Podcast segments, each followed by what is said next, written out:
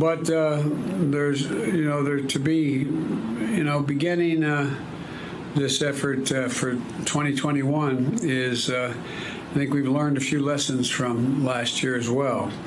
There's help is we they're, you know, being there to help uh, clear roads, rebuild uh, main streets, and so that the families can get back to their lives. That's what FEMA does every single day. Democrats are set to take control of the U.S. Senate, House, and the White House. This will go down as one of the most progressive administrations in American history. God willing, everything is on the table. You now can pass things without a filibuster threat. That's right. Oh, you'll regret this, and you may regret it a lot sooner than you think. You and I have a rendezvous with destiny. We'll preserve for our children this, the last best hope of man on earth, or we'll sentence them to take the last step into a thousand years of darkness. All right, well, that's like totally normal, right? I mean, uh, it's typical to have uh, the leader of the free world unable to like complete a sentence. What was he even saying? I, I got the, FEMA out of it. I think the difference between Biden and most politicians who don't have control of their faculties, and there have been a few, yeah, is that I genuinely can't understand what it is that he's trying to get. It's not like the, the point is lost on me. It's that yeah. I, I like yeah. genuinely don't have any clue what he was talking about. Zero. Zero. And, and, and, and it's really, what's really wild is how they try to cover this up with, that's a stutter. Like, no, that's not a stutter. There's been numerous times where this guy just like has no idea what's going on. He'll show up outside with a mask and we'll be like, why did you wear a mask to announce you don't have to wear a mask outside? And he says, so I could take the so I could go back in without a mask. And everyone's like, what? That doesn't make any sense whatsoever. But what I'm getting at is this is not at all normal. Like, like for four years we were told this is not normal. Well, this guy can't complete a sentence. Also not normal. Yeah. Also not normal. Well, listen. Hello and welcome to the Ruthless Variety Program. We've got another big one in store. Um, a fun one. We've got. I mean, they're all fun. Jesus, we're killing this. Yeah, it's been it's been a good run lately, right? The it's, numbers show. It's it's been it's been fantastic. We have the Attorney General of Missouri, now Senate candidate Eric Schmitt, on the program today, who is interesting for a whole variety of reasons that we get into in the interview, which you, you should definitely check out. But he's also a super fan of the program. I have to say, uh, his answer to like the second question at the end absolutely perfect. Like there's a way to nail that question and there's a way to just nail it. And he just nailed it. Yeah it's it's through the moon. It's an amazing answer. But he also i mean he also has mastered the pronunciation of program. He's yeah. got, got a number of things down anyway those are bona fides that's that's how you know a real listener from from like uh oh my comms person told me right yeah no nope, right. it's legit it's legit it's legit. So anyway, we got a ton of stuff to get into. I want to just reel in Hollywood Hen right off the top though, because she introduced a topic a couple of weeks ago, Smug, that you weighed in on hot. Yep. And you were entirely correct. Yep. Yeah, this is really upsetting for me. I've got to be honest. I feel like this is a smug victory lap, but I, I can't be here for it. Um, unfortunately, it really does appear like Jennifer Lopez and Ben Affleck are just full on dating. I called it. They oh, yeah. they were um, they took a trip out to Montana, but most recently are in Miami where they're hanging out, and they were spotted kissing in mm-hmm. between mm-hmm. push-ups when they were um, at the gym the other day. It sounds legit. Us Weekly was like they are full on dating. They are this, This makes me so happy I saw like the New York Post had these photos of like uh so so they're in Miami, they got a place in Miami that they're renting. Uh and the paparazzi have photos. It's like um Jennifer Lopez is like doing yoga and like exercising and they're like, "Oh, she's at the gym 7 days a week." And Ben Affleck is just like pounding beers and having cigarettes while she's doing this. And I'm like, "This is the ultimate victory."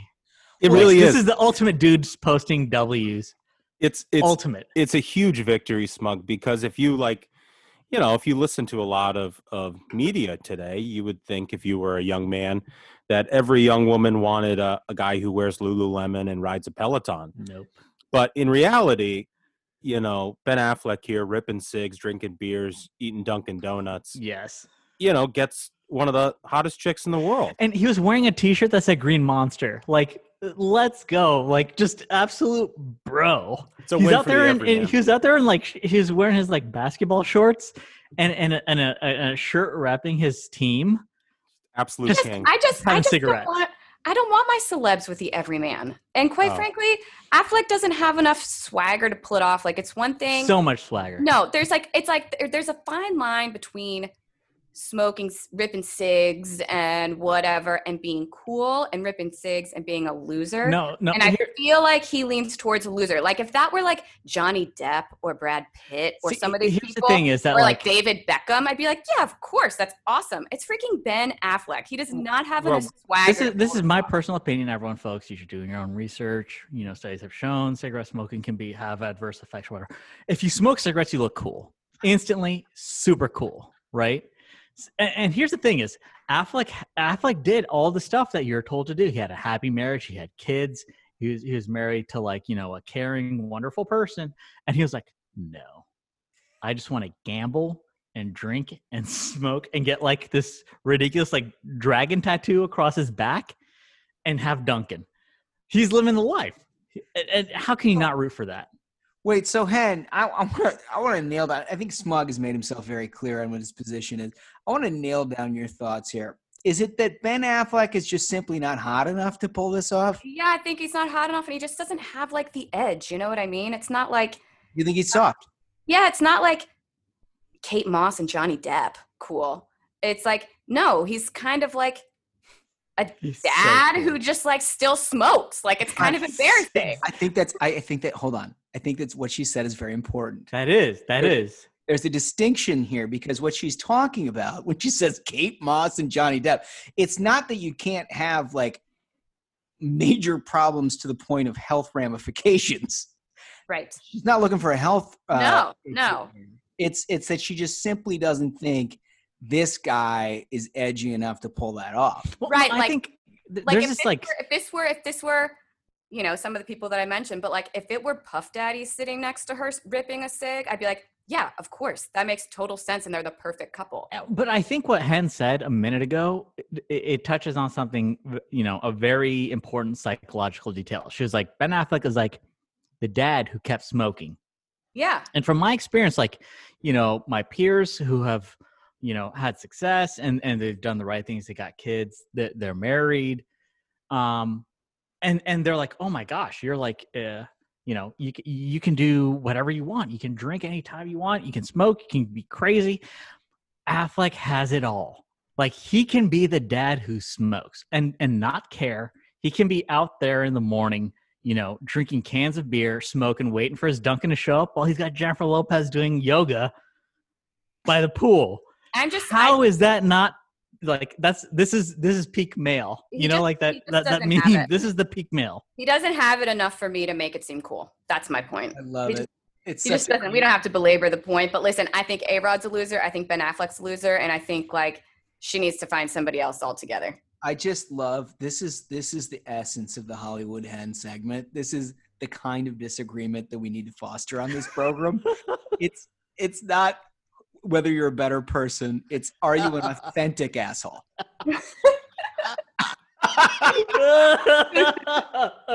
I love it. Beautiful. True. Anyway, well, I'll keep you posted if there are any more updates. Okay. All Smug right. has Smug has the win for now, but I think I might win long term. I don't think she's going to stay with. Well, him. here, let's do this. Let's do this. Round table. Uh, you do you think uh, they last six months? Do you think they last uh, a minimum a year? I Or think they six go the distance? Six, six months max. Max. Six months max? I'm what, do in you, the- what do you think? I'm in the head category. There's just that's gonna burn that flame's burning real hot. Yeah, huh, that's a good point. What do you think? What do you think, Duncan? Um, I think it's kind of a safe harbor for them. You know, an old Yeah. flame sort He's of thing. romantic. Oh, the old That Duncan's is, right? romantic. Such a Oh, romantic. he loves love. Remember how much he loves love? He really love does. Loves love. I love Nobody, love. nobody on the program loves love like Duncan. I True. do. Uh, I'm rooting for them. I think. I think. I. I. I say a year plus. Wow. Okay. Oh, That's perfect. That's I- I- exactly. This I'm gonna is the take an perfect out. segment. My guess, I think they are forever on and off. because they're meant to be. Oh, Because he's he's just so messy, and I appreciate him for it. I didn't see that. I commend him, and, you know, I and I relate. He'll be on and off messy forever. Who would have guessed? You know, it's like uh, what was that? What was that quote from Shawshank Redemption? Some birds aren't meant to be caged. That's Ben Affleck. Oh my gosh. Listen to this. Gosh, that's so embarrassing if that's about in relation to Ben Affleck. He's just a loser. He's just such a loser. Absolute hero. This is the I'm- best Hollywood hen segment we've I'm ever just had. I don't want my stars dating every man, you know? I, I look to them, I look to them for like excellence and unattainability. And this isn't it. This is not it. Hollywood hen, ladies and gentlemen. Thank Oh, you so much. I can't wait for the next update. Until next time. All right, so we've got a couple of things that we have to to cover. First of all, hey Duncan. You're gonna say merch. You're gonna say merch, aren't you? Duncan, where's the merch? Where's the merch? Where's the merch? It's just a constant troll now on all the episodes. Duncan. So it came in right. I heard you. I heard it looked great. yeah, I mean, we had a couple samples come in.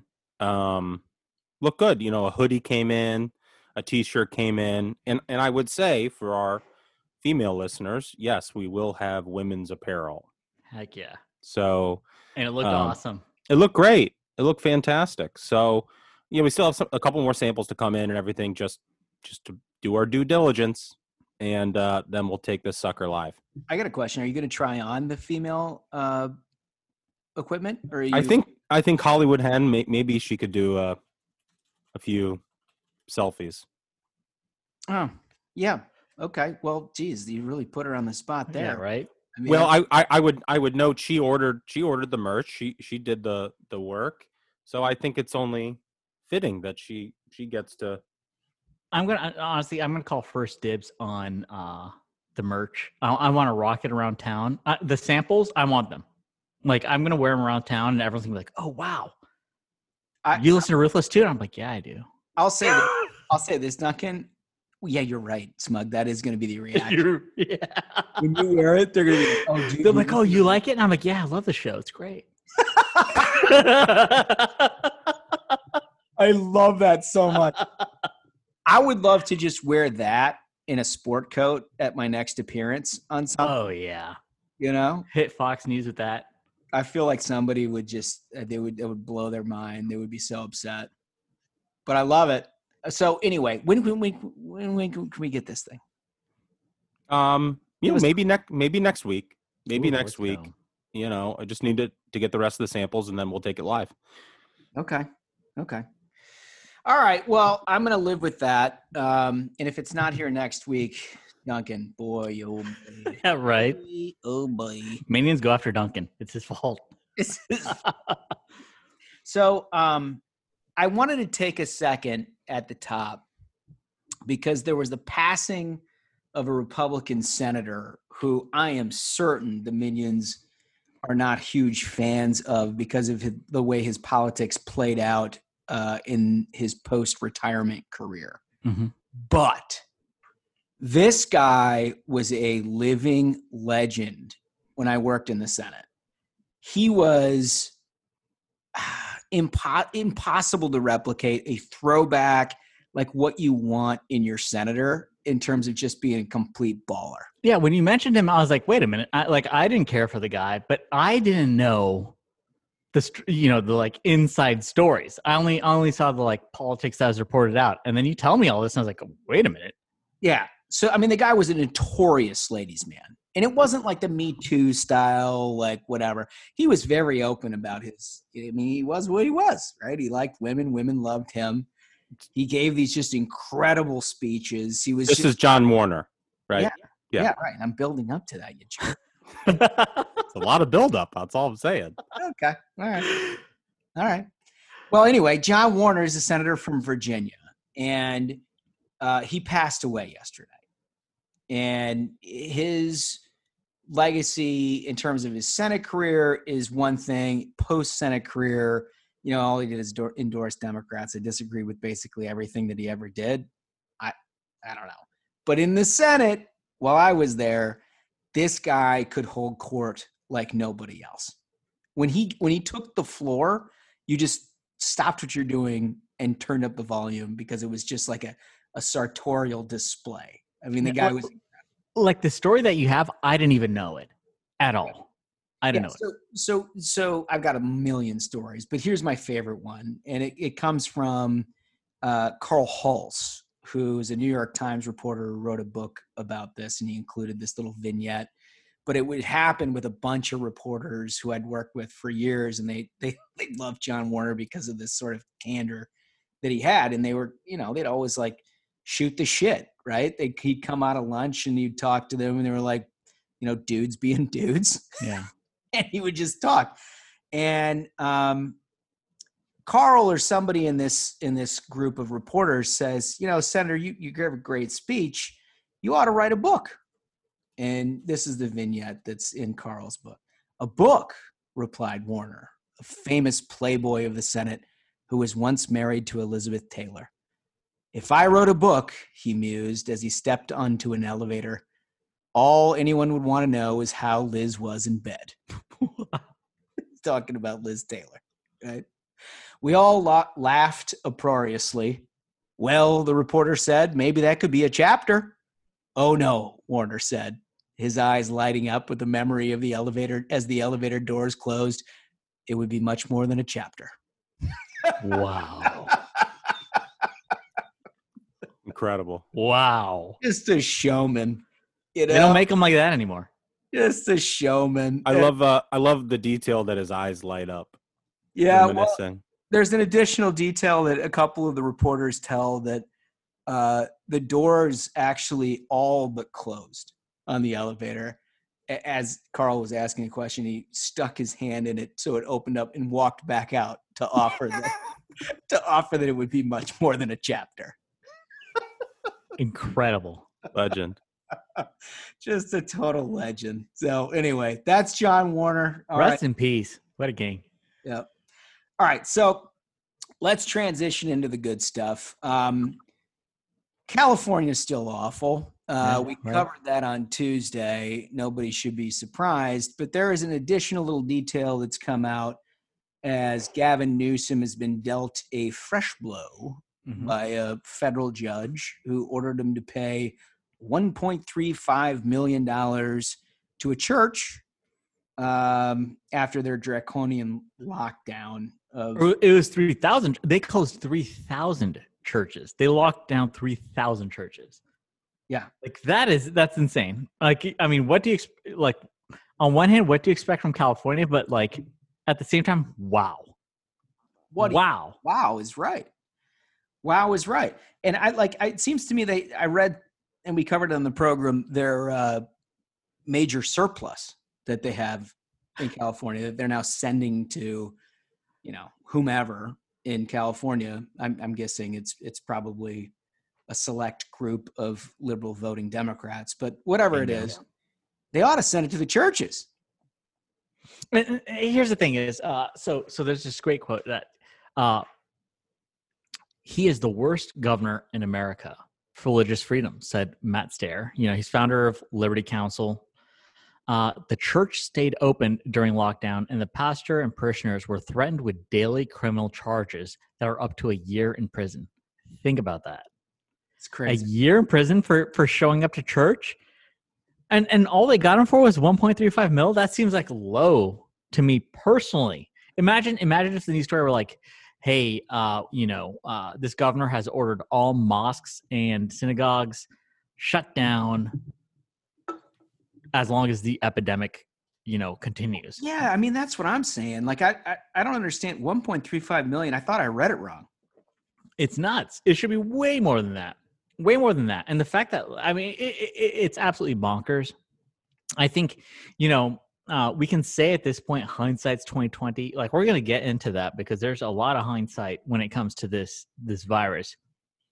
But at the same time, uh, even if you were to take precautions, like people were allowed into workplaces, uh, you know, me personally, I I consider uh, church a very essential service. They should have been counted as such. Yeah. Well, you know, I mean, it wasn't just California, right? Like, I remember, you know, a lot of churches were figuring out a way to do, you know, like drive drive-in Easter service in 2020 Yep. and you had governors being like, "Nah, you can't do that." Meanwhile, you got Cuomo, you know, still running the subway in New York, which is like was the epicenter of the pandemic, and it's, it just illuminates such a perfect point. Well, um, I, I think this this goes towards my theory of what like liberals are like today, where it's okay to protest but not okay to pray. It, it shows where their focus is on. Like Right. you know, their parsonship is their new religion. right. That's like you know their central pillar for their community is their like belief system. yeah, the, like you hear all the stories of determines if something's essential or not. Totally. Like you hear all these stories of people who are like, I'm going to continue wearing a mask just so people don't think I'm a Republican. It's like, really? Like you're like scientists are telling you this is completely non-essential if you've been vaccinated, and and you just want to make sure people don't know like uh, where you stand on on on on, partisanship. Like that's incredibly ridiculous. Dude, I mean, if you watch, if you walk around any city in America, you can see there's a real commitment to that point of view. There is, there is, there absolutely is. I mean, you know- everybody- th- th- I was blown away. There was a sandwich shop a couple of blocks down from us uh, where it had a, a a sign on the door that said, you know, mask. According to CDC, masks are are optional. You walk in, there's not a single person without a mask, not a Wow. single one. And I'm like, dude, what is going on? Yeah, I was in the lobby of my building. I was the only person who wasn't wearing a mask. You know, thank by the grace of God, thank you, President Trump, and Operation was it Warp Speed, Life Speed, He One never them? gets it right. the one uh, that gave us the vaccines. By the grace of God, I've got my vaccine shots, and I don't have to wear a mask according to CDC guidelines. So I'm down there. I'm the only person in my building who will be in the lobby not wearing a mask. But Yeah. hey, I trust the science, folks. Live your life, folks. All right, so let's go to Joe Biden, which, I mean, look, we had him in the open. this guy, my God. Um, there was a new poll released from Politico Morning Cons- Consult uh, yesterday that showed that 61% of those surveyed were not familiar with the American Jobs Plan, and 62% were not familiar with the Americans Families Plan the name of the two proposals that the White House and the Democrats are trying to hold up as their signature achievements for 2022. I'll be frank with you. I didn't know what the fuck they were talking about either. Yeah, so I am very much like involved and and pay attention to such things, and, and, and this is the first time I've heard of either. Either, never heard of them. So, so like the bottom line is this thing has got four trillion dollars of, of spending, uh, and nobody knows what it is. You've got inflation. You've got no job creation. Democrats have created an environment where nobody wants to go back to work because they're paid more to sit at home. Yep. They give an economic disaster in every possible way Yeah, it's not good. and and then the way that they're marketing all of this is utterly lost on the American people. It really is. I, I haven't heard of either plan. I don't know what they contain. But here's the thing the only messaging that has come out is just how massive an amount of money they're asking about. And Yeah. I've only heard how much of it is just like ridiculous, wasteful spending, and that there's no way this is happening. Like Manchin has already uh, turned on this. He's like, no way, I'm not signing off on this. And that Republicans have, uh, you know, Biden cornered because no one wants to spend four But- trillion on something they've never even and, heard about. and in the context in the context of rising inflation i mean look at commodities prices like you're going to spend another four trillion dollars yeah, yeah. it's like i mean it's, it's jimmy carter's administration all over again It it totally is, and Republicans are starting to pick this up in a very real way. I saw McConnell talking about it today. I've seen a lot of other people Yep.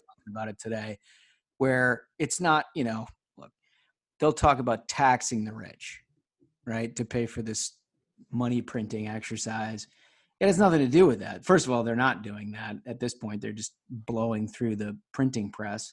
But the other side of this is that they're making everything so much more expensive right so much more expensive. I mean, you would be blind. I mean, entirely blind if you didn't realize the fact that everything that you were buying is at least 20% more expensive than it was months ago.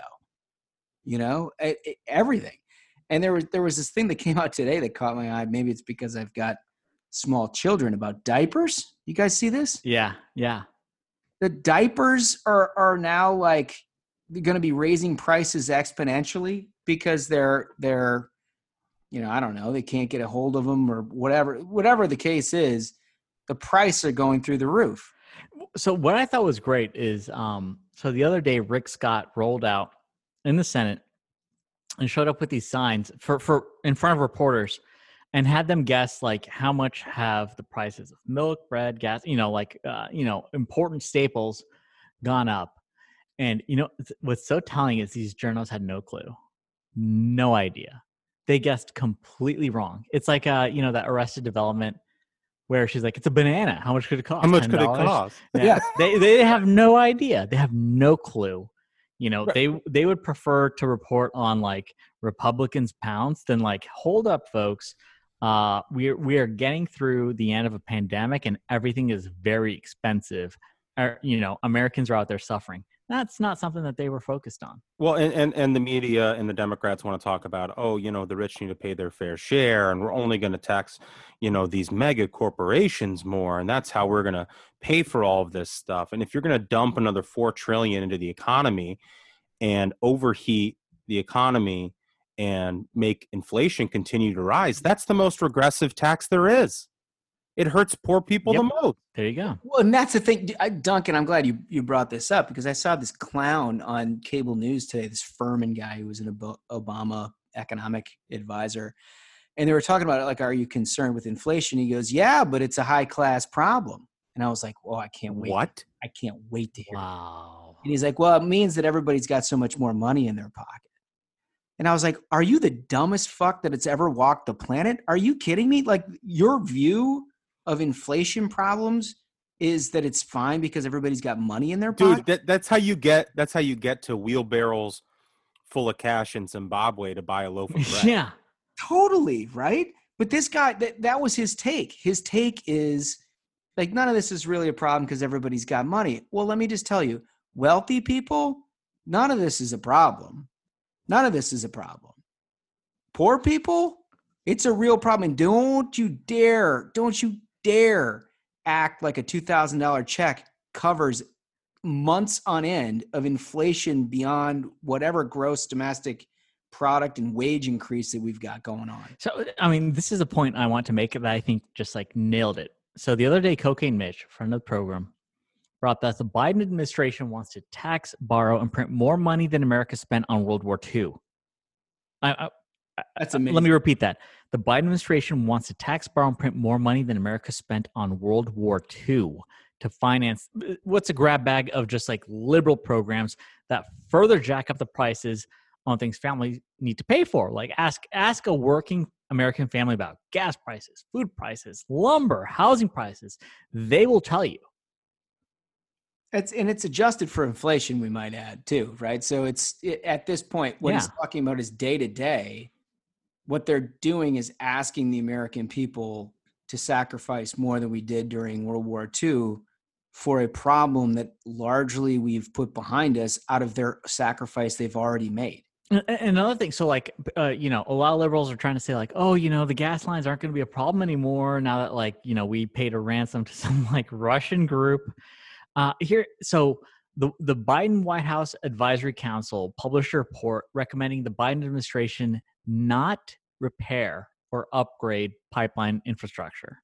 This, This is part of like uh, their backdoor Green New Deal of like, hey, let's do everything we can. Like they shut down uh, you know, they they destroyed fifteen thousand jobs by getting rid of the, the the Keystone Pipeline, and that's not enough. That's not enough for them. They want to make sure that only Putin gets pipelines. That's like the Biden agenda: pipelines for Putin, nothing for Americans. Just you know, make sure that they they get put on an unemployment dole and prices keep going up. That seems like th- that's their plan in a nutshell. Well, this is the thing we always used to joke about during the Obama years is that they, they basically planned to bankrupt major sections of this country that rely on fossil fuels in order to, you know, do everything from heat their homes to their own jobs to their culture to everything around them, fund their schools or whatever. They were fine with completely destroying those communities, provided it got their climate change agenda a little further down the road. But here, I think is a very specific example of how that's actually true because what they're talking about in the wake of a pipeline disaster, the colonial pipeline mm-hmm. disaster, they cut off fuel to the northeast of this country that raised prices and, and put people basically without the ability to travel for a while is that you don't repair and change all of that because it's accomplishing our goals. It's accomplishing our goals. And what made it sort of stand out to me is you remember we played the audio that week of Jennifer Granholm saying, Yep. well, we all know pipelines are the best way to transport fuel. There you go. She said that. And now their same administration is saying, don't, don't have pipelines. Yeah. I, so, uh, you know what, what, what, what completely reiterates our point is there was some polling done um, that w- more than one third of registered voters are unwilling to spend one dollar per month on like these climate change policies, which uh, which is essentially the reasoning behind all of these decisions being made by the Biden administration of like we don't want to repair or help any of these pipelines. You know, more than one third of registered voters are only to spend one dollar. And I think that says so much about like all of these like liberal proposals is like they always think there is someone else you can punish to enact the Yeah, policy that you want without them having to do anything. That's the thing. Their entire pitch to America is wouldn't it be nice if somebody else did this? Yeah. That's that's a hundred percent it. Is like, can we find someone else to do this for us? Like we will make these like insane demands and everything will be okay as long as you find someone else to punish and do it for us. I mean, that's That's that's it. That's in their entire belief system at this point. Really, Since of the Democratic agenda. Wouldn't it be nice if somebody else did this? pretty much. I mean, just incredible. Well, I want to move to um, something that's captivated the headlines this week. Uh, Absolutely. John Cena, which we've affectionately begun calling John Sheena, Yeah, that's right.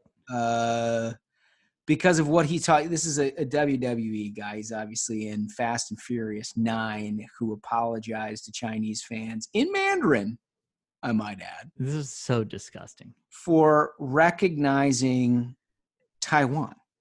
Yeah. Uh, Right.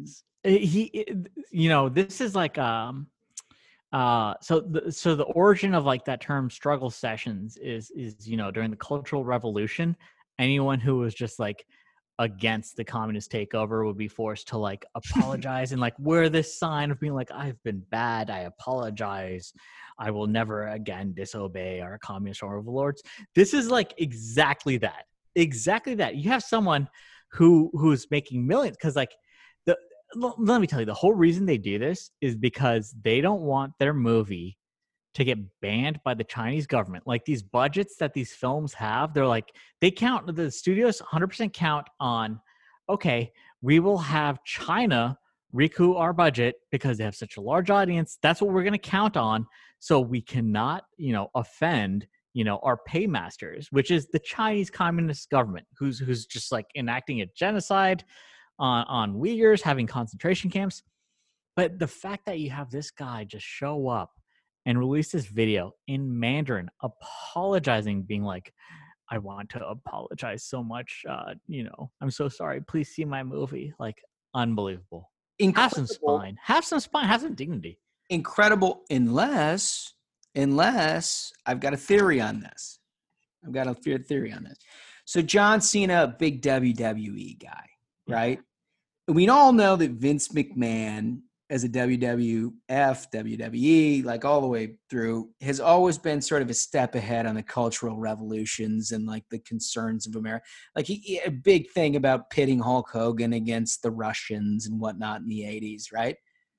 maybe, just maybe, John Cena, this is all an act, right? That he Yeah. is, he's basically the WWE heel here that's going to become a like a pro China person to, to animate all of us and make us all angry at him.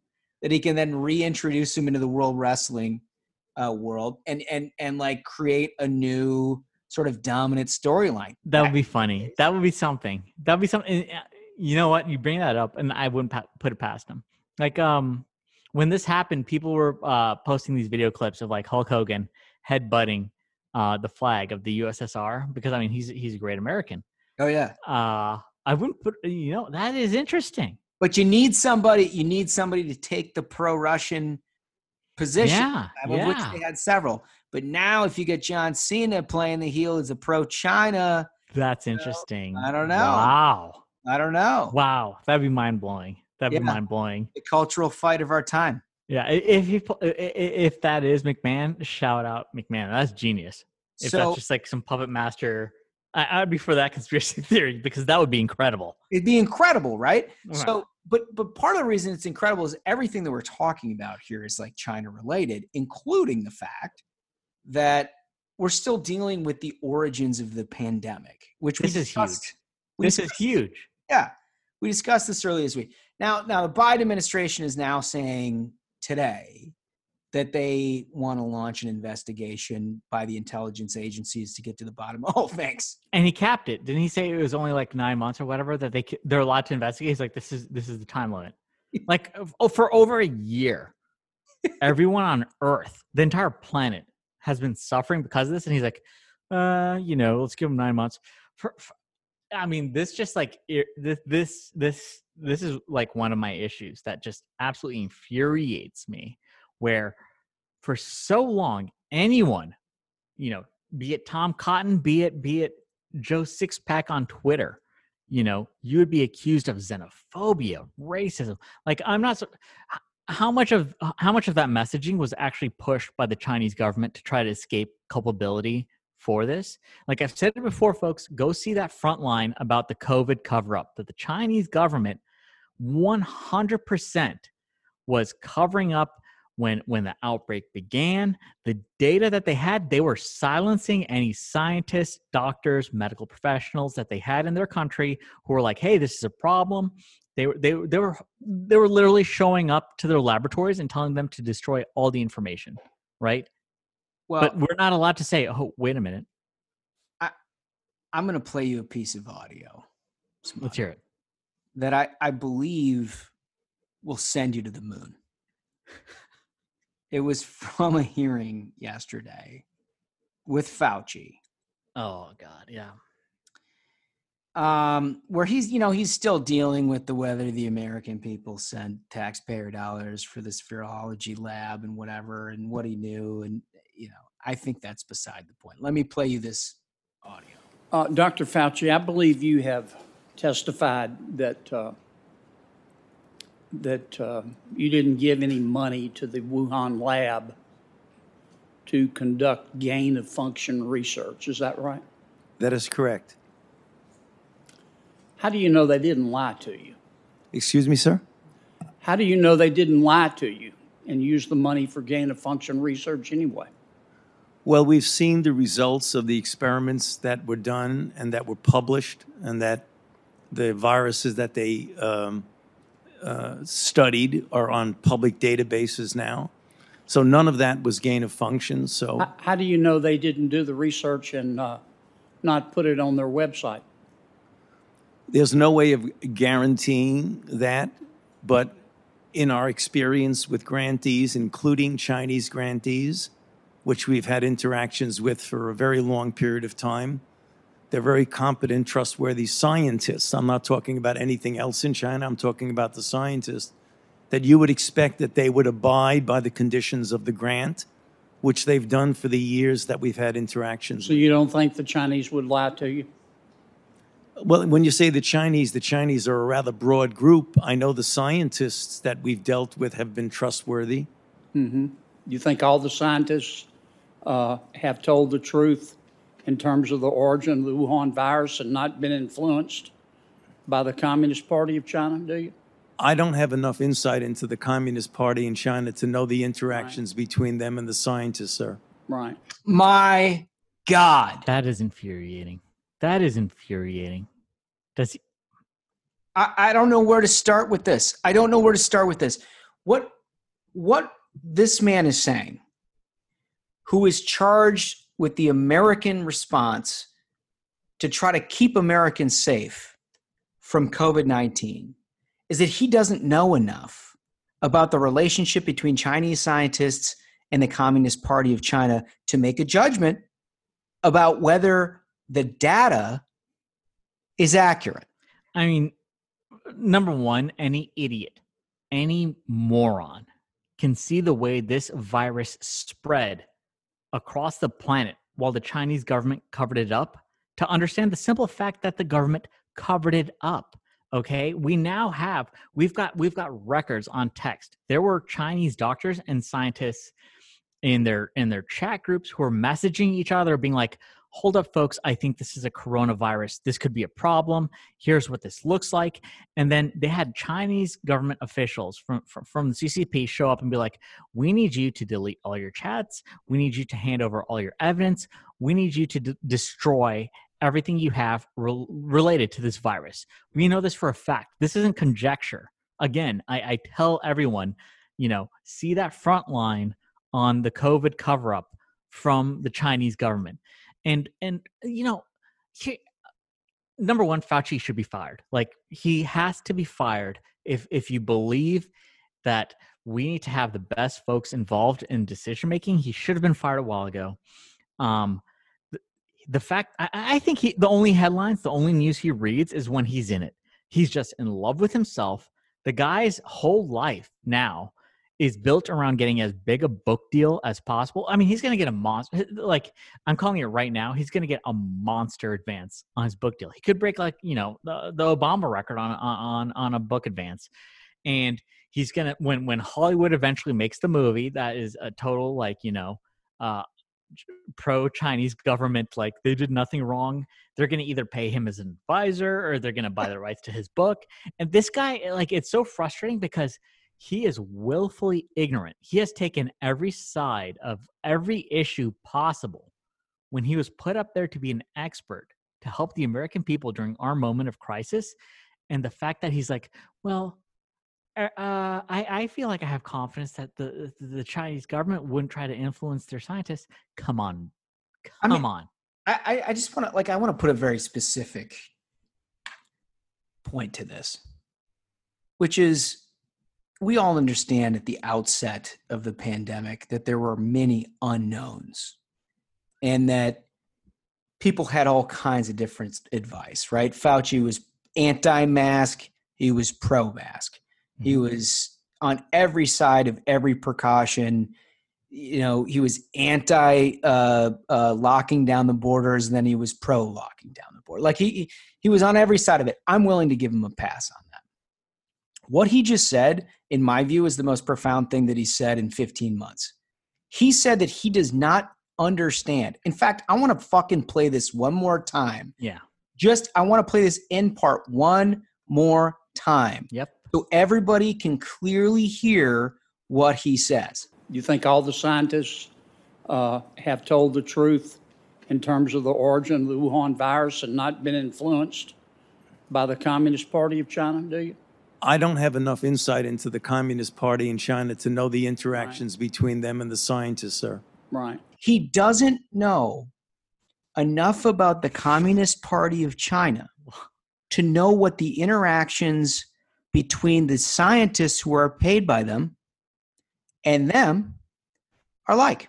I mean, it's such it's such rage that I feel because of the amount of of suffering that humanity has been put through as a direct result of the cover up and willful ignorance of the Chinese government. Like they kept they kept the genome hidden, which could have been used to so so when China was finally caught uh, again go back everybody see the see the COVID front line. So when China uh, eventually was caught that they were covering up uh, that this coronavirus was spreading across the planet, and they were like, okay, finally, okay, okay, we'll release we'll release the genome, which has like uh, you know the genetic sequence to the world. Within 24 hours, German scientists made a test that could test for coronavirus. We didn't have that until they released the information, and they made the world wait while this virus spread. This while guy- elderly people and um, and people across the world, millions died. I mean, and, I've- I- and Fauci's like, oh, I don't know, I, they seem trustworthy to me. I have so many questions. Like I, I, I don't know what his relationship with Chinese scientists are. I don't, I don't particularly care. But like what he just said in not understanding the relationship between Chinese scientists and the Communist Party of China would suggest to me that he actually believed the data that they were putting out that there were no coronavirus infections over a period of months while they were welding people into their fucking homes. Yeah. I mean, uh, that, audacity of but, this but guy. And, and look, naivete is something that you expect. Political naivete is something you expect in your scientific community, which is why you don't frequently have them controlling public policy, right? Yep. This cat, this cat is Yeah. demonstrating a unbelievable set of naivete, the likes of which I don't think have ever been paralleled. I mean, we've talked about this before. I think he's he's like the sharpest operator in DC.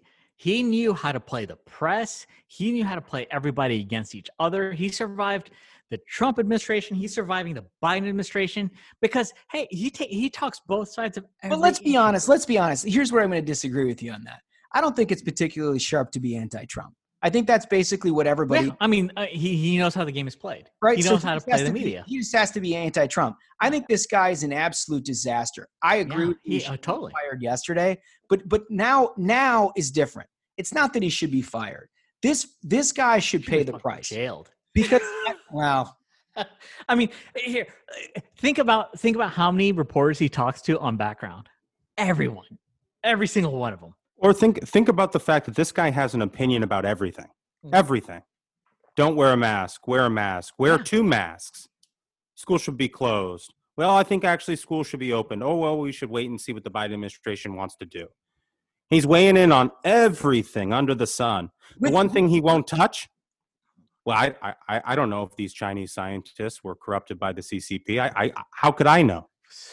How could I know?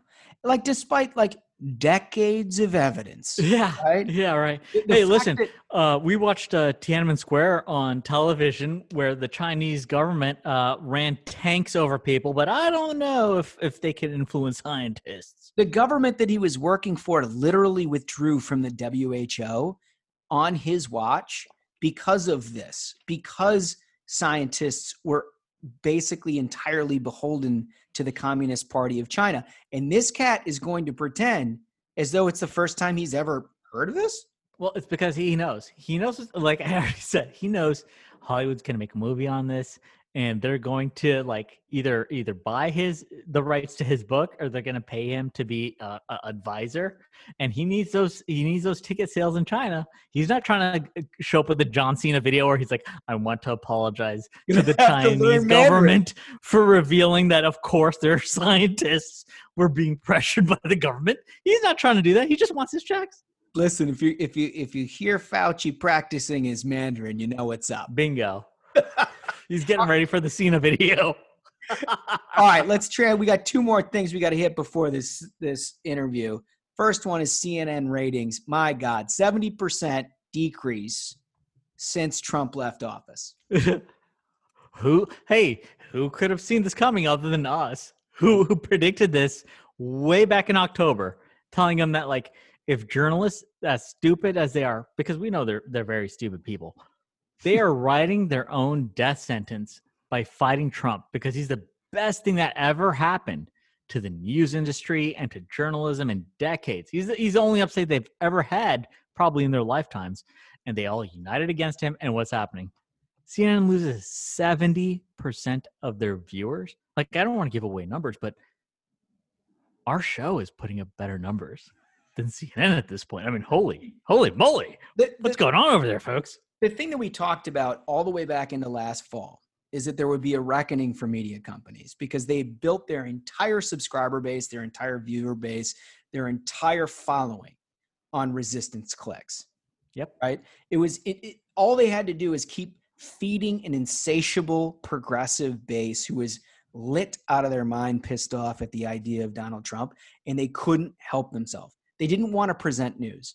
They didn't they didn't think news was particularly relevant and more importantly the business units in each one of these organizations, CNN, Washington Post, New York Times, all of them decided that it was it made much more sense to try to editorialize anti-Trump in their news coverage than it did to provide actual news.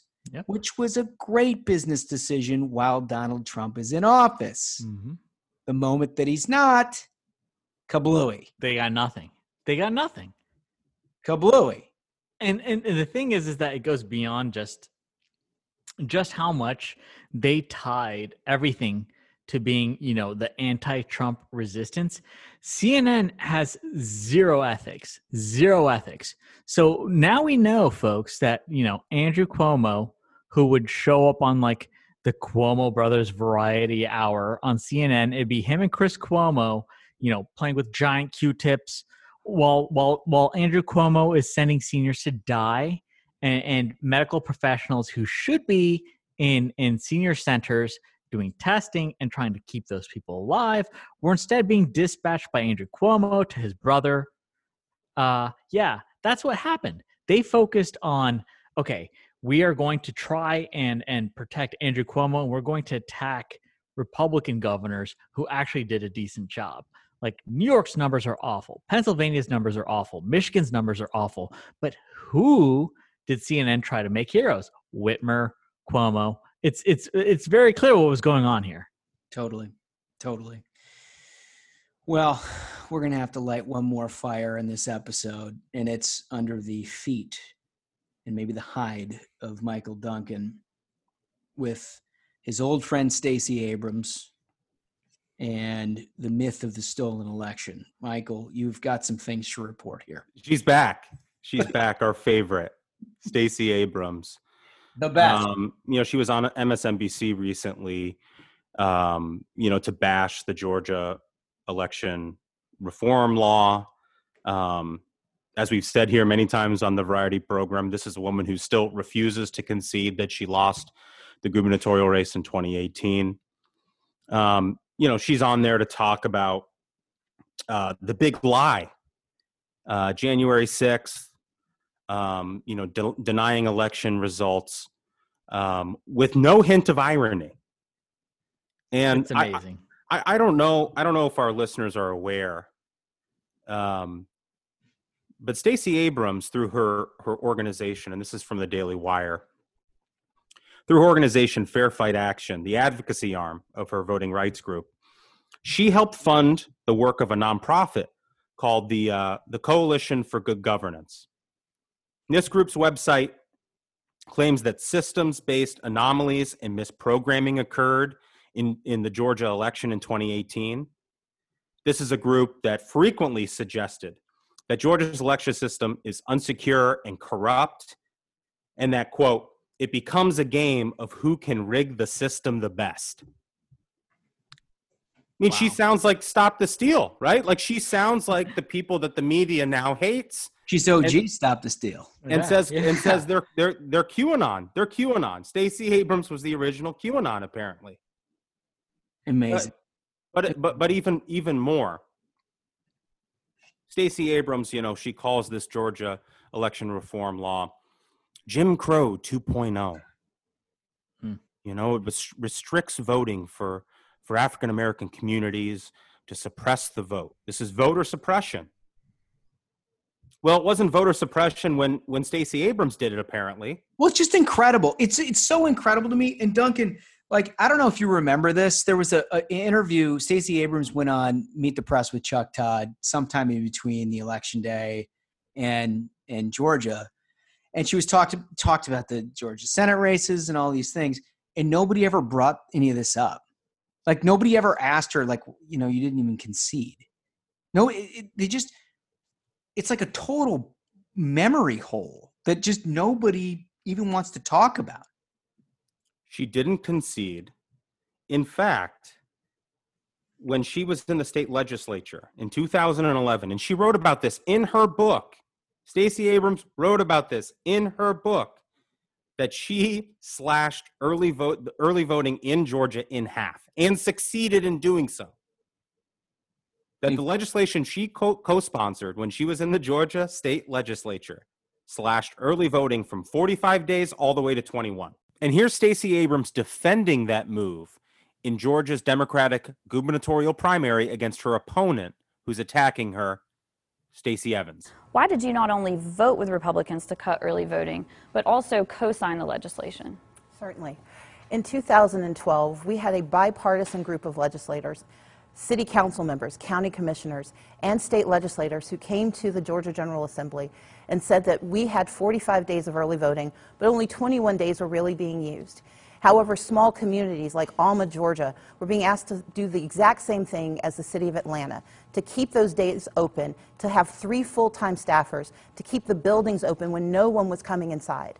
And rather than reduce opportunities for voting, what we did together, bipartisan and across racial lines, was to reduce the number of days of voting to meet the national standard of 21 days. Wow, that sounds like Jim Crow 2.0 to me. It does, doesn't it? It's remarkable what you can get away with when you're a Democrat. Right. Incredible. I, I appreciate you summarizing that. We needed to do it. Um, but now we need to get to King of the Hill. Let's go. Woof. Let's go. Let's go. It's a big Thursday. We've got Matt Dowd. He's returning champion. He's brought fire takes for months. He came off the, you know, whatever confines were binding him by ABC, and he's just been absolute terror since then. And who, who do, who do you I'm- have, Smug? I, I'm bringing. I'm. I mean, w- Queen. we've got a Titan in the ring, so so I'm bringing the Queen, folks. We got Jen Rubin as the challenger. Hell yeah. The Queen. I'm not messing around today. I love the Queen. All right, so I we'll go ringside. Let's go ringside. Let's go. Ladies and gentlemen, your attention, please. Welcome back to King of the Hill, brought to you by the Ruthless Variety Program. It's time for our main event. In the red corner, of hiding out of the Washington Post, standing five feet four inches tall, a former champion and current Hack Madness Queen, Jennifer Brain Worms Rubin.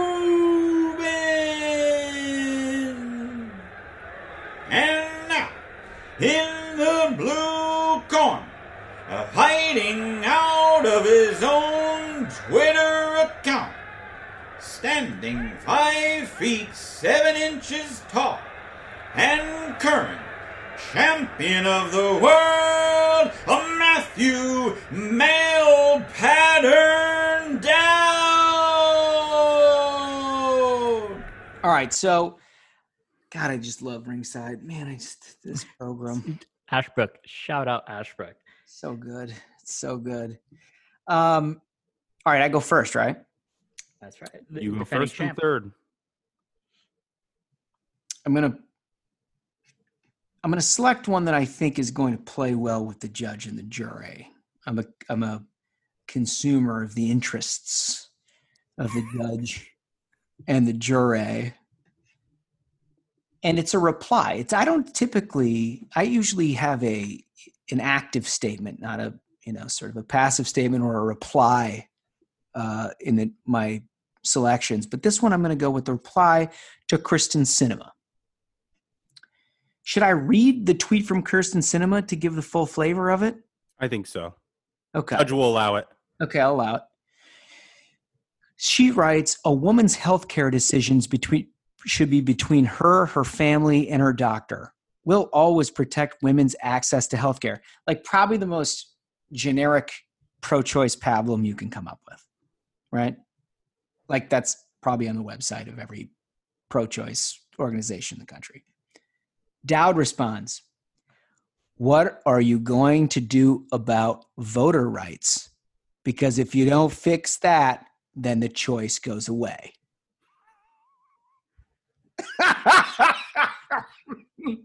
it's so perfect. So perfect. so perfect. It's good. Oh, everything everything runs between fixing your election. Everything. It's not about what you actually think or believe or want. It's everything about trying to figure out how we can give Democrats an advantage at the polls. If you're doing that, oh, then you're taking care of the rest of this stuff. I, I got a fire take.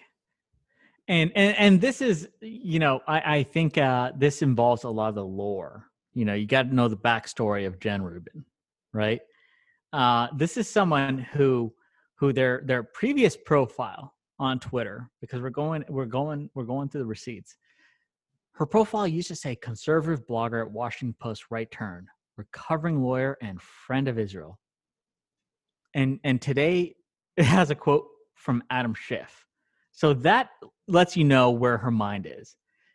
And you need to know that context with this tweet, where on uh, May 21st, Jen Rubin says Biden carved out appropriate middle ground, which reasserts U.S. as stabilizing force in the Israeli Palestinian conflict. He knows that in the long run, it does Israel no favors to encourage reckless, provocative conduct that ignores Palestinians' concerns. It's very reckless for Israel to have rockets shot at them. What a take. That's a hot take. Incredibly reckless. She's like, listen, I mean, the Palestinians have, you know, Hamas is shooting rockets. That's their concern. Why are the Israelis not, not, not, you know, listening and, and putting up these rockets? Thank God for Biden. Wow. That's the take. It's particularly interesting given her background. Yeah, I mean that's the you got to know the context because it tells you we're now looking at pure insanity. That's all it is. There, there's no other reason for this. Jen Rubin, like the brainworms are no longer just like running amok; they're on the keyboard.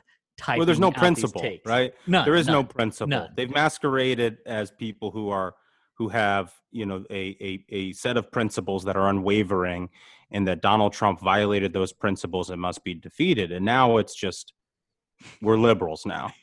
We're Yeah. just liberals. Straight up. Just liberals, no matter what.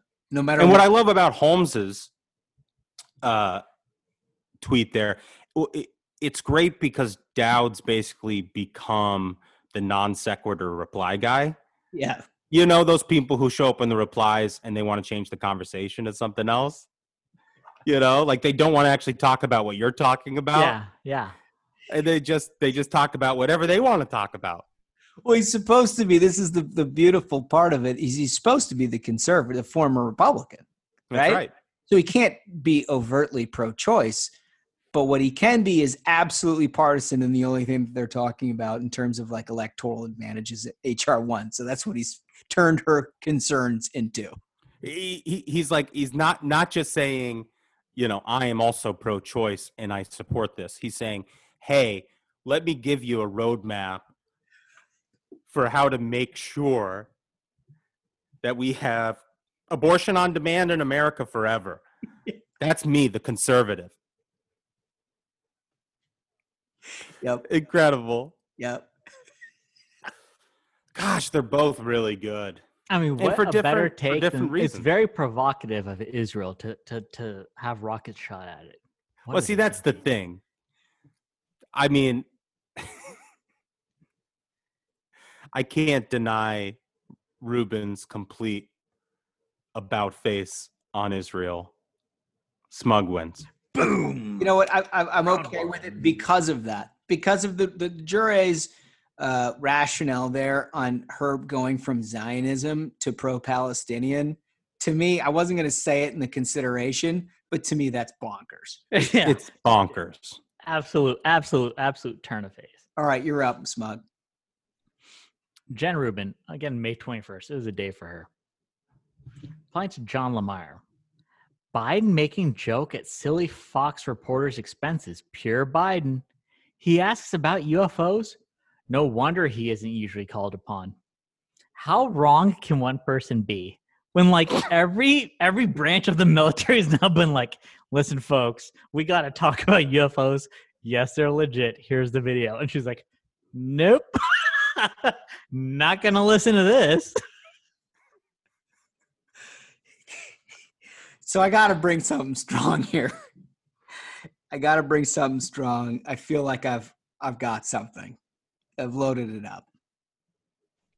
Actually, I really like it because the context of Matt Dowd. I, I really like it. Yes, Rick Santorum being axed by CNN is beneficial to our nation, but news outlets must set a higher standard. They should not allow anyone on air who misleads or lies to viewers, especially those they pay. That should be the table stakes. Wow. Rick Santorum is the problem. great. This So you- you- the the guy the guy has just gone on there to get you know attacked by five people on a panel every day of his life for years, and this is the way Dowd, a so-called conservative, defends him. This is Maddow Russia conspiracy talking about how imperative it is for the media to have absolute assurance that everything is talked about is fact and reason. Wow. Never been a worse take. So the, The thing worst I like take about is, the, is being like, I'm Jen Rubin, and I will deny everything every military expert has said. I, I I like that. I like that because I do love the idea that all Jen Rubin does all day is cheerlead for press conferences where she takes the side of the Biden administration, imagine? and she's just sort of like on the couch giving you her feedback on the way it's all going. Yeah, full That's cheer. fantastic. It's Such a it's, tough it's, gig. It's it's great content. She clearly works very very hard. Um, what Holmes has offered up here, and I think it's really a window into the mind of these people who constantly ask for us to apologize for ourselves, Mhm. for the conservative movement, for you know any Republican whenever they do anything. Never do, never apologize, because y- y- you give them something, and it's never enough. They want more. They want to destroy you. That's their end goal. And so we we play this theater where they make a suggestion to, you know, distance yourself from so and so. It will never be enough. Cuz the second you say, "Yep, I agree with what the liberal media says." Well, why did it take you so long? What did you know and when did you know it? What was your motivation between but you know between then and now and deciding to agree with us? None of this is real. They don't care. they don't care about Rick Santorum. Their end goal is to deplatform all of us. I love it. That's a hundred percent correct. I will also add the one little caveat that I love as a crown jewel in this is the idea that the nation has benefited by whoever CNN picks as their talent for Yeah. on-air discussion. Right. Yeah, Chris Cuomo's good. He's not going to get fired. Rick Santorum's the problem. but also that a, a lonely nation waits in the balance That's right. for the 245,000 people who watch the piece of shit program. So that's that's Holmes for round 2. All right, so I saved I saved I saved one that's going to be the conflation of it all. I might add as a preface to what I've chosen this week for Dowd is I didn't have to go back more than 4 days. It didn't take a lot of searching. This Just man on is- fire. this man is just a fountain of unbelievable takes. So I've I've gone back to May 22, which is far back as it goes. Um, at 10:35 a.m., bright and early, right out of the sack. Uh, Matt Dowd says white nationalists and the white cultural grievance GOP members would rather believe lies from their media enablers than the truth from someone who doesn't look like them or who is of a different culture. Reason loses to emotional response. Wow. What is this? What, is the context of this? There is no context. It is a statement. There is no reply. It's just a statement of fact. A statement of fact is that the, at the beginning there's a conflation between Republicans and white nationalists, which he has now presented as one, as one, and then says, well, says he doesn't even infer. He says that they would these people would rather believe lies from their media enablers than the truth from someone who doesn't look like them. Oh, you mean like Tim Scott? Oh, I got fire. I got fire. Jen Rubin's got this. Jen Rubin has this. I don't know, man. Jen Rubin's got this. That's tough to beat. Again, so this is Jen Rubin again, again on May 21st, a day that she was just going off. Go off, Queen. Jen Rubin, referring to Joe Biden, he avoided any public contentiousness with with the nation, yet he managed to help halt violence there in the span of 11 days. We're talking about Israel and Palestine. A fraction of the time it took Israel to wind down its 2014 war, which lasted some 50 days. Yeah, Biden stopped the war, not Iron Dome. And I like the extra like uh, layer of how you know she's faking, faking the the lib take to get paid because she's even throwing Obama under the bus, being like he couldn't do it in 2014. Listen, I appreciate her in, in layers, I, layers I, of brainworms. It. There is nothing more crazy than conflating all Republicans with white nationalists and suggesting that they don't listen to anyone who doesn't look like them. We open the show with Biden unable to complete a sentence, and she's like Biden the peacemaker.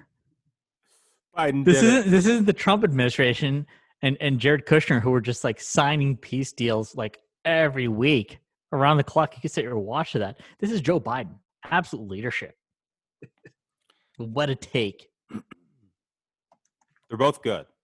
They're both good. The, and, and and the the Jen Rubin cheerleading for Biden is uh it's incredible.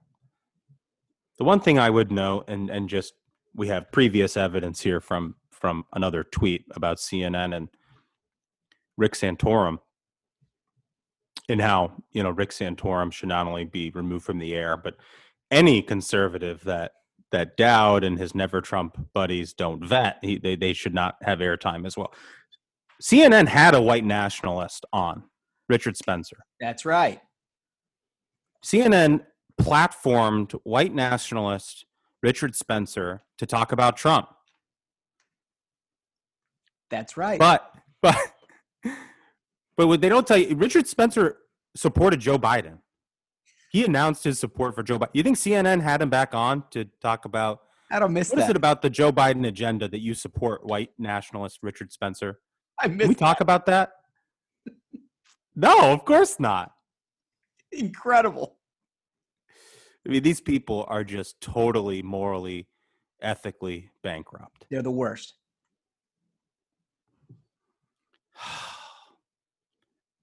So for that reason, I think Dowd is still our champion. Mm.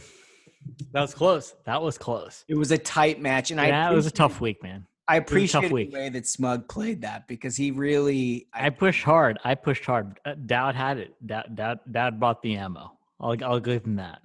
I love it. All right, let's get right into our big interview. Attorney General of Missouri, Eric Schmitt. I want to welcome to the program Missouri Attorney General Eric Schmitt. How are you, sir? I'm doing great. This is a huge deal for me. I'm a big fan of the variety program, and uh, it's it's great to be on. You guys do an incredible job, and uh, you know to be able to go from the Wuhan virology lab to Naked and Afraid in one segment is amazing. You guys do it seamlessly. and by the way, I'm a huge Naked and Afraid fan, so the show is right up my alley. I can appreciate that. The fact that you can appreciate the transition between the two. That's that's awesome. You do we were well. laughing. I, I was laughing um, with McConnell the other week. The first time I, I'd ever, ever met you, you were at the senatorial committee uh, exploring your candidacy and bumped into Leader McConnell over there, and I was there, and and McConnell was laughing that the first time we met you, uh, you turned to me and said, "We, I love the program." said, "This guy gets it." That's right. But but in all truth, the the first time that you showed up on our radar Daniel Cameron called, Yeah. Attorney General of Kentucky, who's a, a friend of yours. He called me and said, You got to talk to this guy. He's a serious person who's doing really incredible work. And this was before your uh, interest in running for Senate, before we knew that, that Senator Blunt was going to step away, obviously. And so we had start, started digging around uh, to try to talk to you months ago.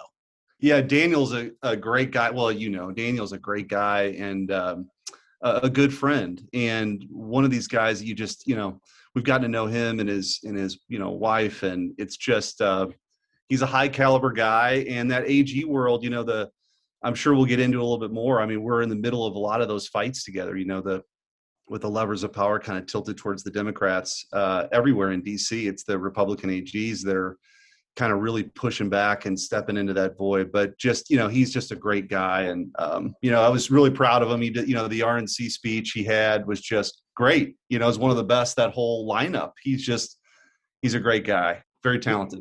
He is, he is, and the AGs are a talented group. We'll get into everything that you are have been up to, but I want to touch on the the top uh, issue that I think most of our audience is concerned with, which is that Missouri Senate race. It goes without saying, Republicans can't have a majority; just will not have it if we don't win in Missouri. You've thrown your hat in the ring. Uh, I think it's been what seven, six, seven, eight weeks, something like that. How's it going? It's going great. You know, as we, um, you know, for me, you look around and uh, it feels like our culture, our, our country and our culture is kind of slipping away, right? And you guys talk about a lot on this show, and and we need more fighters in Washington D.C. And so when Senator Blunt announced that he wasn't running, um, you know, it was after a lot of consultation with family and supporters. Is the right time to to go do it. I mean, spent a lot of my time when President Trump was in office defending that you know America First agenda with. Uh, you know border security and energy independence and you know unprecedented prosperity uh, and then now joe biden you know is trying to to uh, tear all that down and so i spent a lot of my time as ag now pushing back on that and so really you know for us it's it's time to to save america. And i don't mean that like rhetorically. I think a lot of the things that we care about you know this country the whole american idea of you know that we're all born with certain rights and government's just our shared project to protect those rights and the founders set up this system of federalism to protect individual liberty. That's what it's really all about. And so as ag you get to go do that. But the, the senate is the most important legislative body in the history of the world. All of those big important debates roll through that chamber uh, and to be able to fight for the people of Missouri is something I take really seriously. So we're off to a really good start. I mean, we've raised a million dollars in a pretty short period of time. The support's been great uh, and we're going to continue to um, work hard because we can't lose Missouri. As you said, you know, as much as you know, I've won statewide twice by 18 points and then 22 points, but those Senate races are always much closer than that. Um, and a flawed candidate can lose Missouri. We've seen that happen. Uh, Republicans lose. I mean, even you know, Josh Hawley, you know, um, who's doing a fantastic job, uh, won by six points, and uh, Roy Blunt won by three points, all within the time that Missouri's gotten more and more red. So we can't take anything for granted. We have to have somebody that's a, you know proven conservative go out and win, and that's what we're um, you know we're focused Yeah. on. Well, we figured out how to lose states like Alabama before, so it seems to me like we ought to keep an eye on just about everything. I, I want to go back to one thing I think I heard you say. You, did you say you've already raised over a million bucks? We have, yeah. So the support's been tremendous, um, and we're working Wow. hard. I mean, I you know I don't know any other way than to just you know somebody told me a long time ago you run unopposed or scared, right? And so you just uh, work as hard as you possibly can. And I think again, having been around the state, um, people know me. Um, the support has been really overwhelming, and and that's what it's going to take uh, to hold on to the seat because the Democrats will look for any opening whatsoever to try to make uh, people have to play in a state like Missouri. And look, it's a 50 50 Senate. I mean, this is the slimmest majority. The, the Democrats are operating like they have some sort of mandate uh, to move, you know, as they rush and sprint to the left. But, um, you know, these are the slimmest majorities they could possibly have in both the House and the Senate. We've got to take back the Senate and we've got to hold on to a state like Missouri. And plus, look, I'm, you know, 45 years old. You, there's an opportunity to go there and fight for things. Um, hopefully for a while and, and make a difference for the you know as a sixth generation missourian I, I love missouri. I care about the state. Um, as attorney general you get to fight for all six million of them every single day. And to be the u.s senator from the state of missouri would just be an honor of a lifetime. Yeah, that's great. Well, so unless you're from Missouri and you're consuming this at a local level, chances are most of our listeners have only heard about the Missouri Senate race in this point because of the candidacy of, of Eric Greitens. And we, we've made a big deal on this particular program about Republicans focusing on what matters here, not taking the bait, not playing the media's game. The media wants to talk about Eric Greitens every day because they think he's the, the least qualified candidate and the most likely opportunity for Democrats to take the seat in Missouri. But that obviously falls on you as well. One thing I've been impressed about is that there's all this speculation about Greitens, and now I think the McCloskey guy who's got in, who's the, the dude with the gun in the in the front yard and all that, is that you just haven't gotten in the middle of the drama. You, you kind of tended to your own knitting and raising a million bucks. That's that's a significant accomplishment in that short of time. Yeah, and I think the message resonates too. People understand. Um, you know, we've really taken a leadership role in the AG world um, of pushing back. You know, we're we're leading the charge on a lot of these high profile lawsuits. Um, and I've you know said at a recent you know Lincoln Day that that my intention is to take a blowtorch to this Biden agenda, and because it's dangerous. I mean, it's you know the stuff that they're talking about. I mean, HR one, which would fundamentally change our election process, federalize our elections, make ballot harvesting legal. You know, prevent states from moving with voter ID. This stuff is would have been, uh, you know, they would have never uttered these ideas just a few years ago, packing the Supreme Court. But all that's on the line. I mean, they want to do all of that stuff. And so for me to just to remain focused on the job that I have at hand in this very, very important Senate race and, you know, kind of put your head down and go to work, um, that's what I want to do. And I think that's what it's going to take to win. Do you, do you care? I mean, everybody speculates about you know one or basically the entire congressional delegation in Missouri getting into this race or not. Does it does it matter to you? Do you care? No, I, it, no, it doesn't. I think you just go out and, and do what you're supposed to do, right? Which is um, try to persuade people that you're the right person, you know, for this job. And I'm going to do that whether it's you know just me or there's you know a bunch of people in. Um, and I think it'll all it'll all play out. You know. Um, the elections next year, filings, you know, next spring. So there's a lot of real estate from here to there. But the most important thing for me to do is just continue to go out and and get support and uh, do the important things that matter to people. You know, when we were fighting for election integrity, you know, when we were the first state to take on China um, with the coronavirus, um, all of the you know the cases that we've gotten that we brought forward against the the Biden administration. Now, people understand that that uh, you know talk is cheap, but when you're you know you sort of actions speak a lot louder than words and that's what we're doing. That's been my record. Um, you know as again as a lifelong conservative who believes in the conservative movement um, and uh, and i think your audience is very well attuned to that. I mean you've got a lot of different people listening to your program but um, but i think people get it. Like you're speaking to a group that understands that um, you know the way that they treated president trump for four years is completely different than the narrative you get from joe biden and want people to go there um, you know, to stand up and fight, and uh, and that's what I intend to do. Listen, you're getting bonus points like crazy for the program uh, pronunciation. This is the minions love this. The minions love this. Let me, let me assure you. So, but one of the things you mentioned, which I want to dig into a little bit, because I agree with you that it's it's one thing to look at candidates on paper, it's another to look at a body of work. And uh, when Cameron flagged what you'd been up to, I, I dug into it a little bit and saw that you had whole bunch of different litigation going against the the Biden agenda. Essentially, I wonder if you can't just walk us through some of that.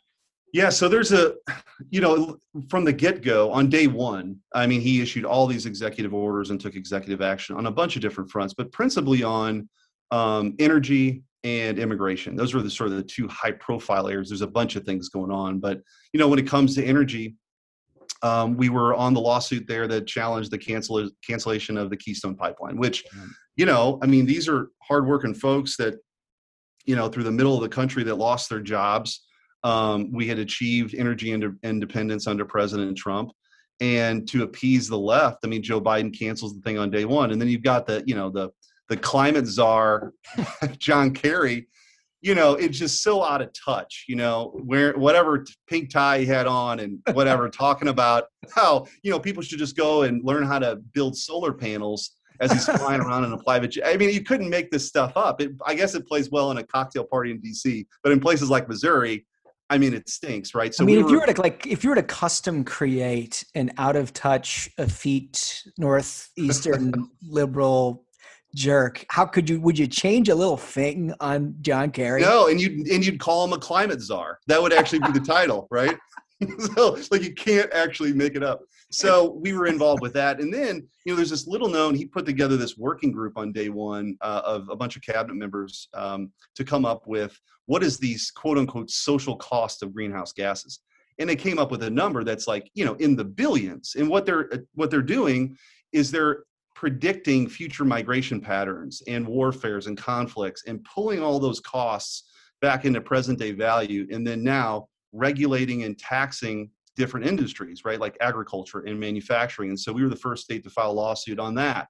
Um, not only is it bad policy, there's just no, they have no authority to go do this stuff and, and to kind of put out, you know, transportation and the EPA to go devastate entire industries and you know millions of jobs along the way i mean this is the new green deal or this is the green deal without ever having you know to vote on it Yeah. and so we've challenged that um, on the immigration front, we we filed suit on the um, on the cancellation cancellation canceling of the um, migrant protection protocols. You know, the remain in Mexico policy. Yep. Uh, and we're hopeful on that. We partnered with Texas on that because that was working. You know, and that was essentially under Obama. People would come here seeking asylum.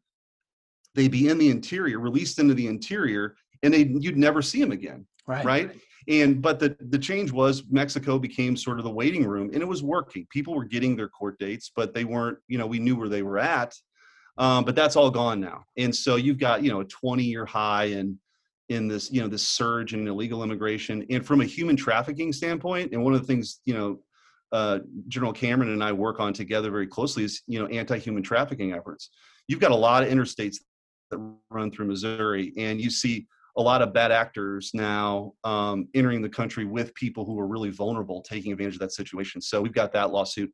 Um, and so uh, uh, there's just a lot of things going on, and we've certainly been in the lead on it because you know the Republican AGs really need to kind of stand in that gap. And then there's all kinds of stuff that we're pushing back on: HR one, PAC in the court, DC statehood.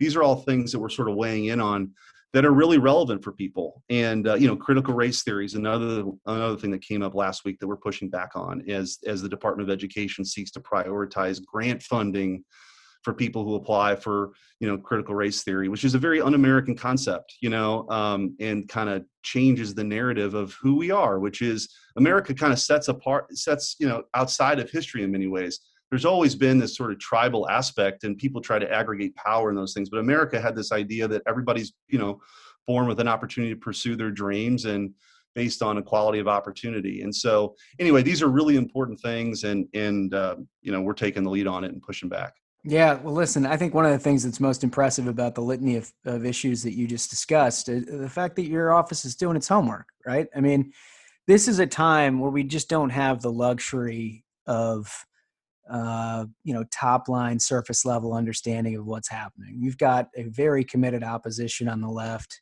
that is absolutely, absolutely committed to enacting an agenda that would, frankly, ruin the country. And it sounds to me like you guys are digging in on every possible footing. Well, yeah, and you've got, you know, look, we talked about why liberty matters. I mean, Biden's trying to bulldoze all those kinds of separation of powers. It's why they're talking about packing the court. If they can't get their way one way, they'll try to do it another, and um, that would be incredibly disastrous, you know, for the republic. It's why, you know, this whole kind of administrative state thing that's been talked about in conservative circles for a long time is really important because you know, as you get around, nobody voted for the deputy undersecretary of the EPA, right? but that person, if they issue some guidance or some rule, it could devastate, like with waters of the US, it would devastate, you know, rural Missouri. So, you know, we, you have to have people who are willing to kind of stand up and fight. And, uh, and that's exactly what we're doing. It's really important work. Yeah, and know their stuff too. I think it's more important than just saying you're fighting, actually talking Yeah. what you just did about regulatory policy and things like that. There's precious few people who come into Senate races who understand that coming in. So I I like I like where you're starting. Another issue that you've uh, been at the forefront on, I think, because it's become frankly a big issue in Missouri, is the whole defund the police movement. Yeah, it's look, it's it's turned in. Uh, you know, it used to be sort of just rhetoric. Now it's reality, including here in the heartland. You've got you know St. Louis, for example, which you know, and I'm I'm native to to the St. Louis region. Um, I hate to say it, but you know, it's got a a really bad violent you know crime problem and st louis and kansas city are both in the top 10 in violent crime rates and so what do you see happening now you got the new mayor of st louis a progressive mayor taking millions of dollars away from law enforcement uh, eliminating 100 positions when they were already 150 officers short kansas city this week moved um, without a lot of notice um, to defund their police department and shift money away from law enforcement. I mean, it's really dangerous stuff that, again, is kind of this, they're genuflecting to the left here, you know, and kind of letting them know that they're on board. And you got Congresswoman Cori Bush, you know, like applauding all this stuff as it's going on.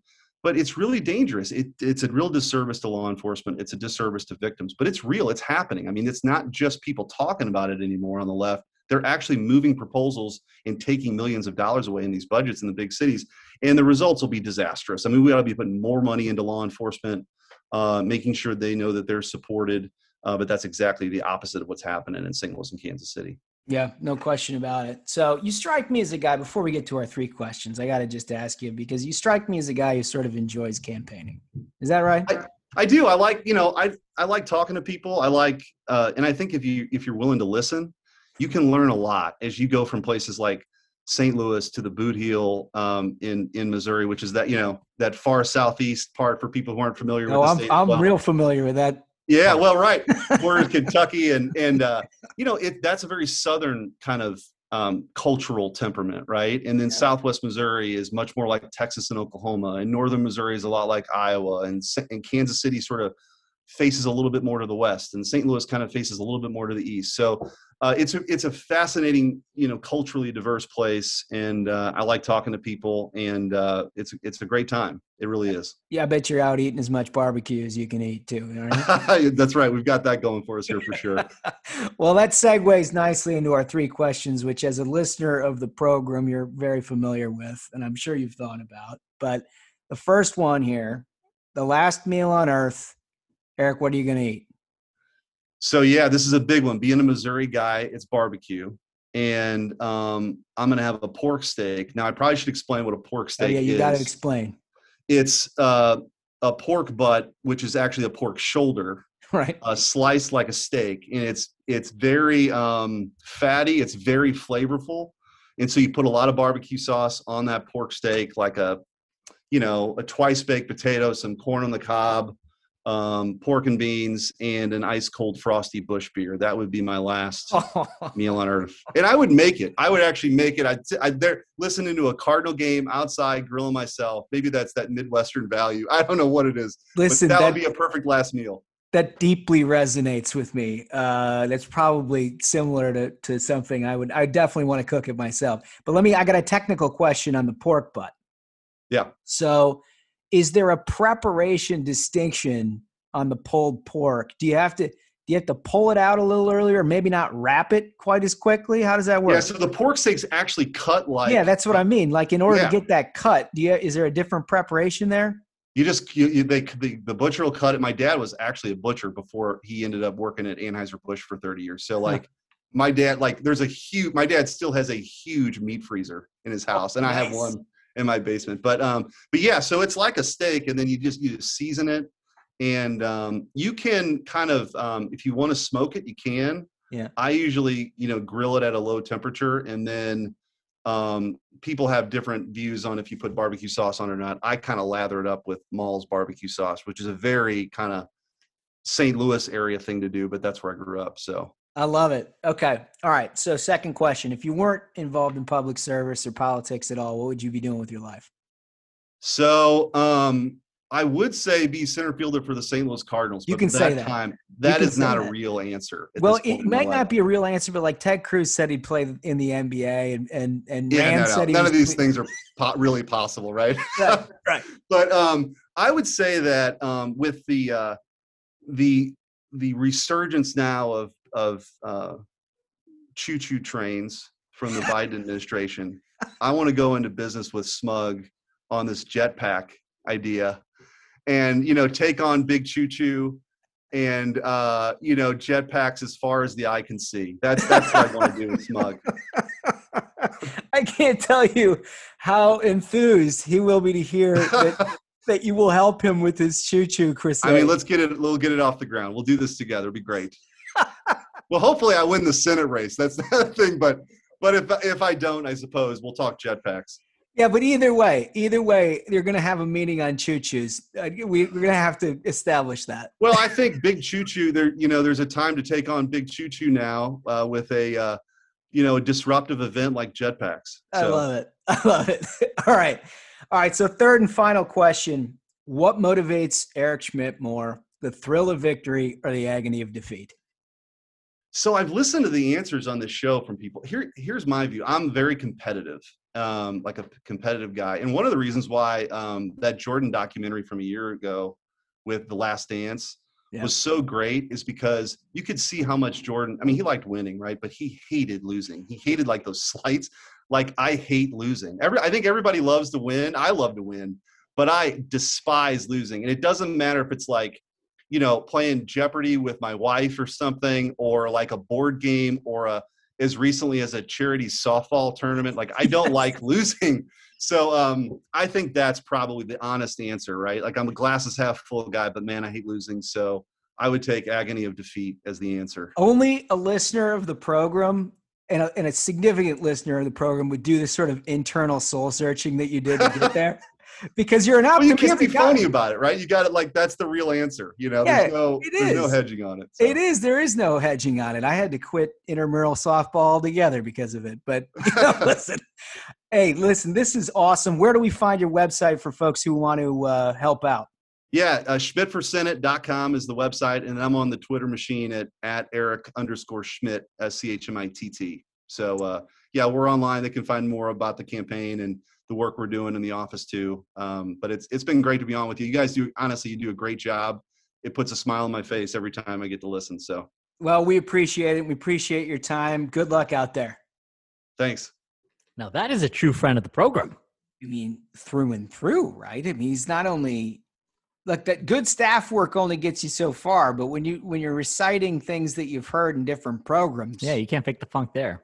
uh, a big fan of the program, and I think a pretty substantive guy. Look, I don't know how this primary is going to play out, but I will say, I think that he has what it takes to be a good United States senator, and that, you know, I I will not say that of Eric Greitens, um, and I, I don't know what the rest of the field looks like, but this guy's certainly got what it takes. And again, I reiterate, friend of the program. Like I'm very biased in that sense, but hey, that's a lot of that's a lot of points. Jetpacks.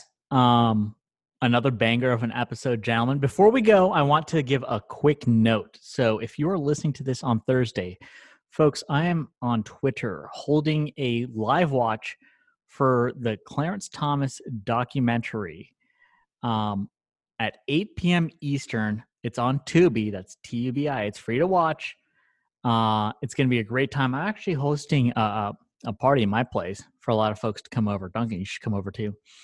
Um, give that give that a look, see, folks, because this documentary is something else. Clarence Thomas, incredible person. When you see the story uh, of what he has overcome and what he's accomplished, it makes you respect him all the more. So that's my plug. But gentlemen, another banger of an episode. So until next time, minions, keep the faith, hold the line, and own the libs. We'll see you on Tuesday. Stay ruthless.